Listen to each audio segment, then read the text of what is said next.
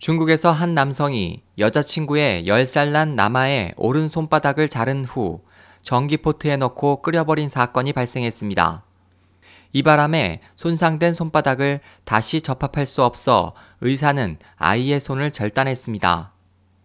랴오닝성 선양시 지역신문에 따르면 이 사고는 10월 22일 이른 아침 선양시 내 한 호텔에서 발생했습니다. 남아의 엄마는 38세로 아이와 함께 왕이라는 이름으로 호텔을 예약했습니다. 그들은 역시 왕이라고 하는 30세 남성과 그의 8살 난 여아와 함께 동행했습니다. 두 사람 사이에 돈과 관련해 격렬한 말다툼이 일자 남성은 남아에게 달려들어 스위스제 군용칼로 오른 손바닥을 잘라냈습니다. 사건 발생 당시 남아의 엄마는 모습을 나타내지 않았습니다. 그날 밤 같은 층에 머물렀던 한 투숙객은 한 남아가 아빠 안 돼라고 큰 소리로 소리치며 울고 있었다. 싸움이 났구나 싶었다.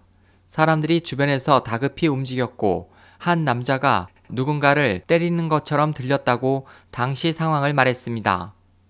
잔혹 행위를 저지른 후 그 남성은 응급조치로 남아를 선양의대 부속 펑템 병원에 보냈습니다. 의사는 아이가 도착 당시 의식이 있었고 차분했다며 그러나 오른손목 관절이 완전히 잘게 절단됐다.